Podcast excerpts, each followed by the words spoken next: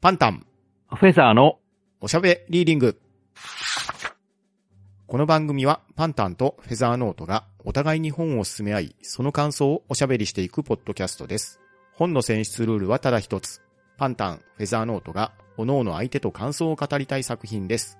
今回は本の紹介会になります。一体どのような本が紹介されるのでしょうか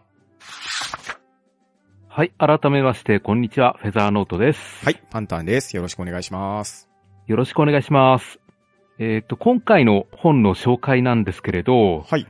えっ、と、リスナーの皆さん、おしゃべりーディングの第1回を覚えてらっしゃいますでしょうかねああ、もうかれこれ70数回前ですからね。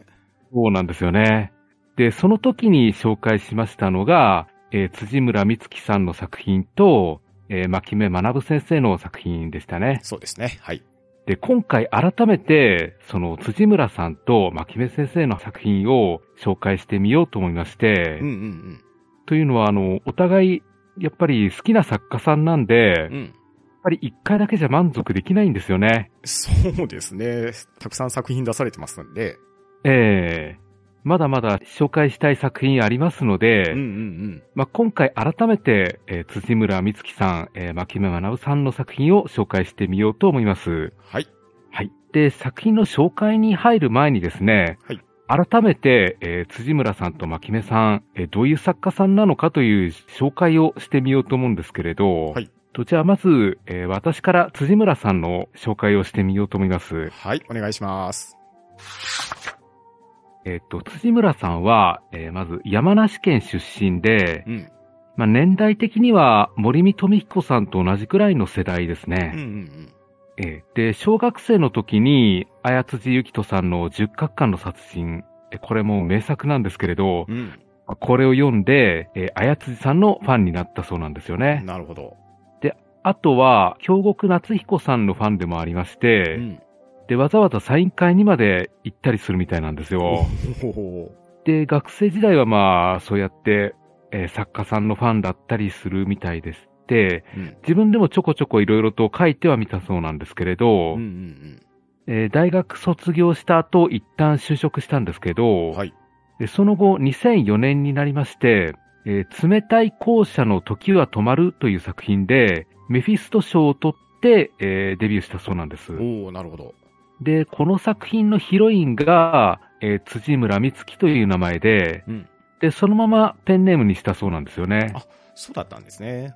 ええで、辻村美月さんの代表作というと、まあつなぐとか、うん鏡の古城とか、うん。まあ、あとは以前紹介しました派遣アニメあたりですかね。うん。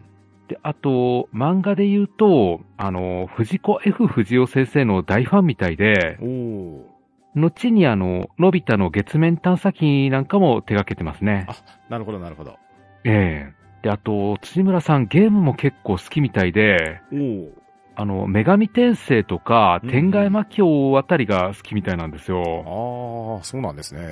ええで、自分が考える辻村さんの作品っていうと、まあ作風的にも文体的にもかなり間口が広くて、うんまあ読みやすい作品が多いと思うんですよね。うんうんで、世代や性別に関わらず入り込みやすい作品が多くうん。うて、ん。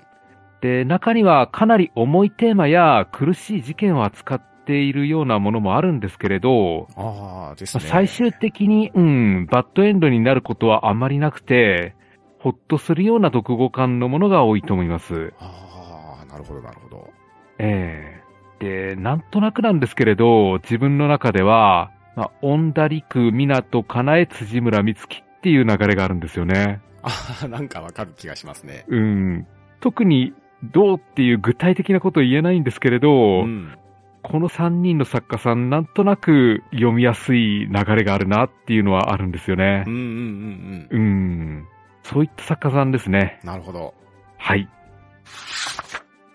ということで、じゃあすいません。次、パンタンさん、牧目学さんの作品の紹介をお願いします。はい。僕が敬愛する牧目学先生なんですけれど、ええ牧目先生はですね、1976年生まれの方で、もともと大阪出身の方なんですね。ええで、京都大学の法学部を卒業されております。ああ、かなり頭いいんじゃないですか、うんだと思うんですよね。ええで、これは、マキメ先生も語られていたり、またテレビなどでも取り上げられていたと思うんですけれど、お笑い芸人のロザンの宇治原さんも同級生に当たるみたいなんですね。ああ、そうなんですか。ええ同級生に有名人が2人もいるっていうのはすごいですし、それが、すごいですねさらに兄弟法学部ですからね。うーん、いやーですね。なかなか世の中は広いのか狭いのかわかんないですけど、で、京大の法学部を卒業されて、その後、化学繊維の会社に就職されたみたいなんですね。 えで、それが静岡の方に工場があって、で、その会社で経理をしながら小説を書かれていたみたいです。えうん。で、その後26歳の時に東京の方に転勤を言い渡されて、で、残業続きで書く時間がなくなることを危惧して、事例が出る前に退社を申し出て東京へ移って、そして、うん。作品を書いて、その後2006年に鴨川ホルモーでデビューをされたという状況ですね。おおなるほど。まあ、これは映画にもなった作品ですので、見られた方もおられるんじゃないかと思うんですが。うん。で、その後も、比較的ドラマになったり、映画になったりっていうような原作を書かれていたと思うんですね。うん。まあ、鹿尾とか鬼吉とか、プリンセス豊臣とか、こういった作品は本としても話題になったと思いますし、映画になったっていうところでも話題になっていたんじゃないかと思います。うん。で、この牧目学先生の作風は、とにもかくにも牧目ワールドだと思うんですよ。うん、そうですね。なんと言いましょうか。不思議な世界観と言いましょうか。うん。ある種独特な世界を構築されていて、その中で様々な物語が繰り広げられるっていうような作家先生だと思うんですよね。うん、そう。あの、タイトルからもうなんか一癖ありそうなんですよね。ああ、確かにそうですよね。うん。パッと見ただけで何がイメージされるかっていうのが、なかなかイメージしにくかったりしますよね。そうですうね。ん。で、様々な作品も書かれているんですけれど、僕は割と好きなのはですね、エッセイ集が面白いんですね。うん。ザ・マンポケ、ザ・マンユーキ、ザ・マンジ固め。また、ベラボー君っていうのも、まあ、エッセイと言っていいんじゃないかと思うんですけれど、うん。牧目先生がですね、学生時代に海外旅行をされたりとかですね、ええした時の体験談とか、あと、まあ、サッカーの応援をしていた時の話とかが書かれていたりするんですけれど、うん。まあ、小説作品もそうなんですけど、牧目先生自身のキャラクターも実に面白いですね。うん。だから、巻目ワールドを作ったご本人さんは、やっぱり面白い人なんだなっていう風なのが僕の印象ですね。うん、なるほど。で、そんな巻目先生の新作を今回は紹介しようと思うんですけれど、ええあの、いろんな作品が出てるんですけれど、はい。僕はですね、トッピンパラリのプー太郎っていう作品が面白いなと思うんですね。うん。なので、テレビゲームの赤炉とかにハマった人にはぜひ読んでもらいたいなって思うんですよ。ああ、なるほど。で、しかもですね、牧目先生、動画配信と言いましょうか。ええで、赤炉のプレイを配信されていたことがあったりもして、あ、そうなんですか。そのプレイっぷりが見てて面白かったんですね。はい。なので、ちょっとそれに重なる感じで、もし興味があれば、トッピンパラリのプー太郎は読んでみてもいいんじゃないかなっていうふうに思ってます。うん、わかりました。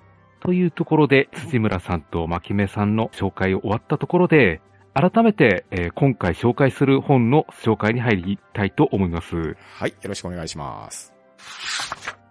えーじゃあ私からいきますね。はい。今回紹介しますのは、辻村美月さんの氷のクジラですね。ほうほうほう。えー講談社文庫から出ています。はい。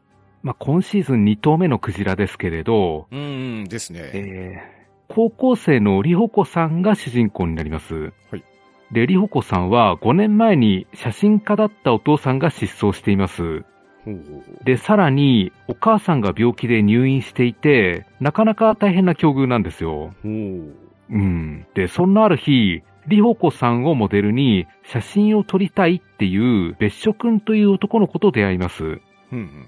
まあ、いきなり写真を撮らせてくれと言われても、まあ当然警戒しますよね。ですよね。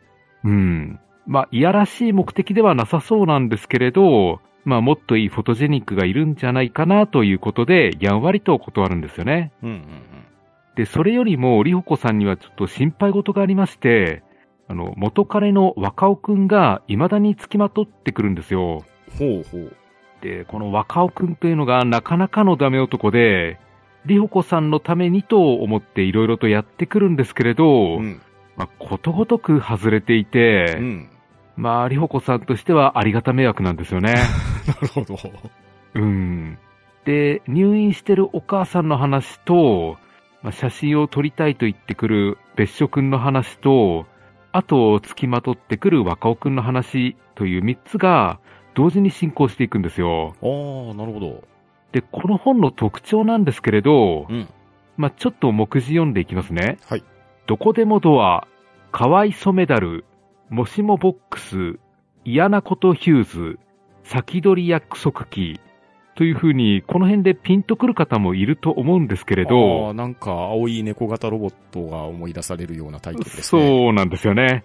えードラえもんの道具が各章のタイトルに使われてるんです。う。うんうんうんで、主人公のりほこさんは、藤子 F 不二雄先生の大ファンなんですよね。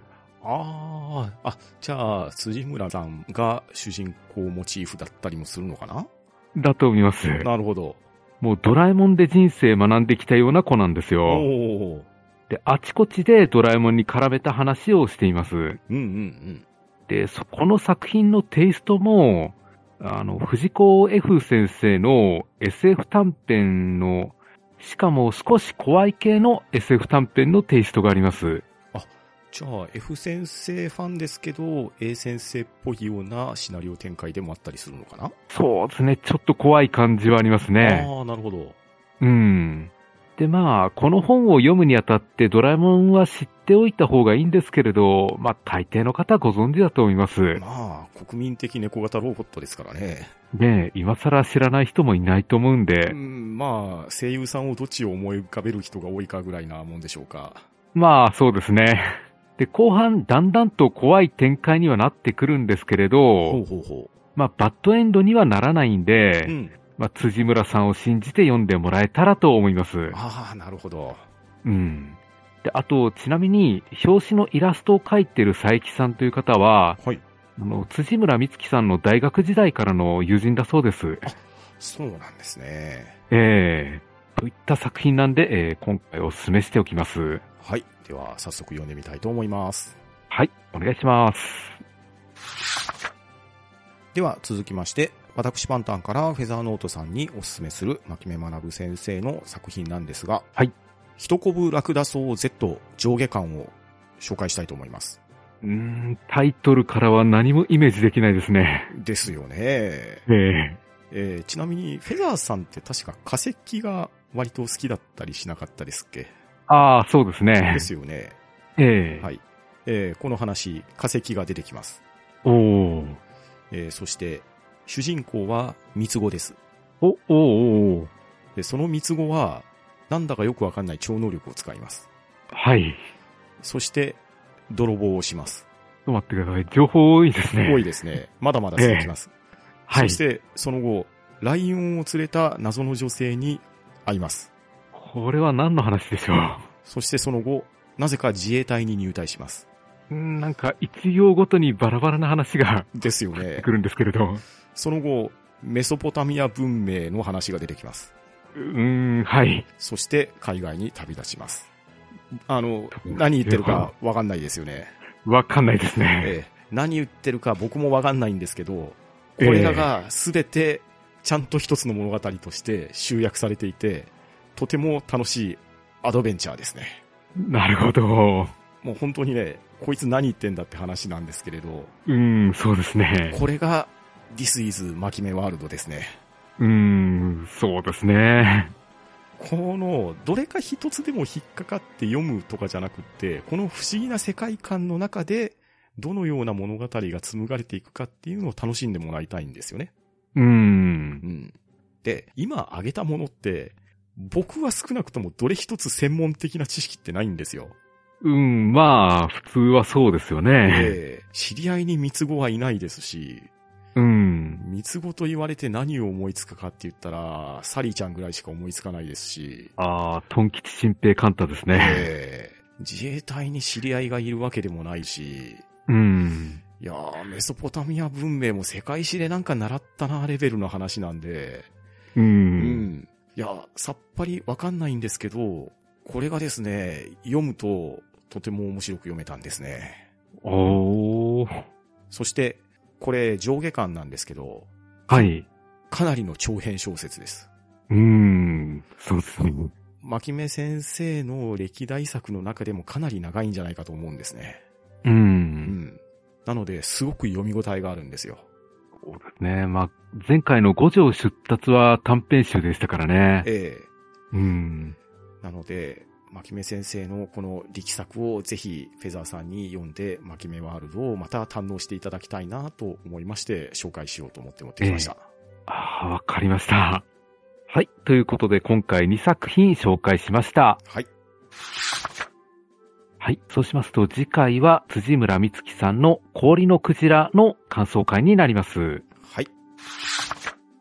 番組へのご意見ご感想は、ツイッターハッシュタグ聴読か、gmail おしゃべりーディングアットマーク gmail.com もしくは、ポッドキャストエピソードの詳細より Google フォームへの投稿をお待ちしております。えそして、おしゃべりーディングでは、皆様からおすすめの作品を募集しております。まあ最近読んで面白かった本などありましたら、ぜひお寄せください。えそれでは、今回はこのあたりでしおりを挟もうと思います。お相手は、パンタンと、フェザーノートでした。さようなら。ありがとうございました。